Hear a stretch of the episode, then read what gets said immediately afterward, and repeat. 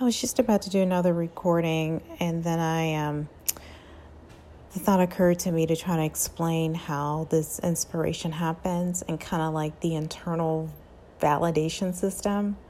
So from what I can gather, it's like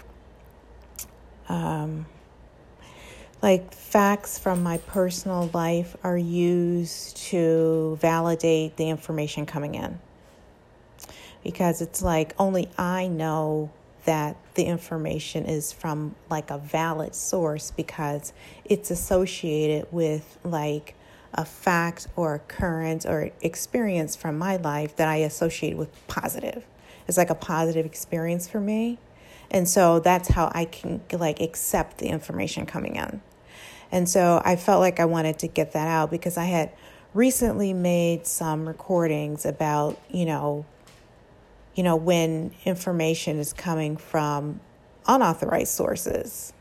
You know, if it's an unauthorized source, well, what does that look like? You know, and I think there's some like very recent incidents and imagery that shows you what that looks like. You know, and like I said in a prior recording, that event should be looked at and interpreted as literally as it was displayed before you. You know, it's like, I'm just going to leave it there. So anyway, so what I'm trying to advocate for is to kind of like, you know, almost like stay within your lane, so to speak. And that, you know, if you are a person, it's like me, I'm like, well, you know, I was really confused for a long time when these messages to me felt divinely inspired. That's what it felt like to me, but I could never like get it out. Like I could never get it out. It was always something happening. And so I'm just now beginning to understand like, well, there were some additional, you know, tests I needed to pass, so to speak.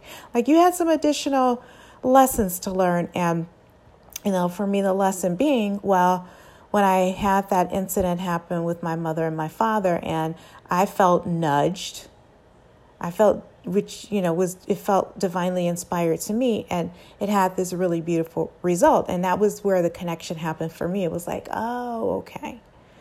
Like, you know, the part when people start having, you know, these types of, you know, visions or insight, interpretations, what have you, I think the part where people, you know, it starts to feel like, you know, that's not for me, is when you have cases that the other is true, where people are having things, you know, they may not understand all of what's involved here.